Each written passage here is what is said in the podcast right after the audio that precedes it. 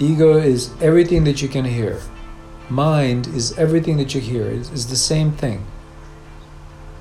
All of your all of the voices or the thoughts, all of the projections, visuals, images, pictures, analysis, commentaries, everything that you hear you can hear around your head happening.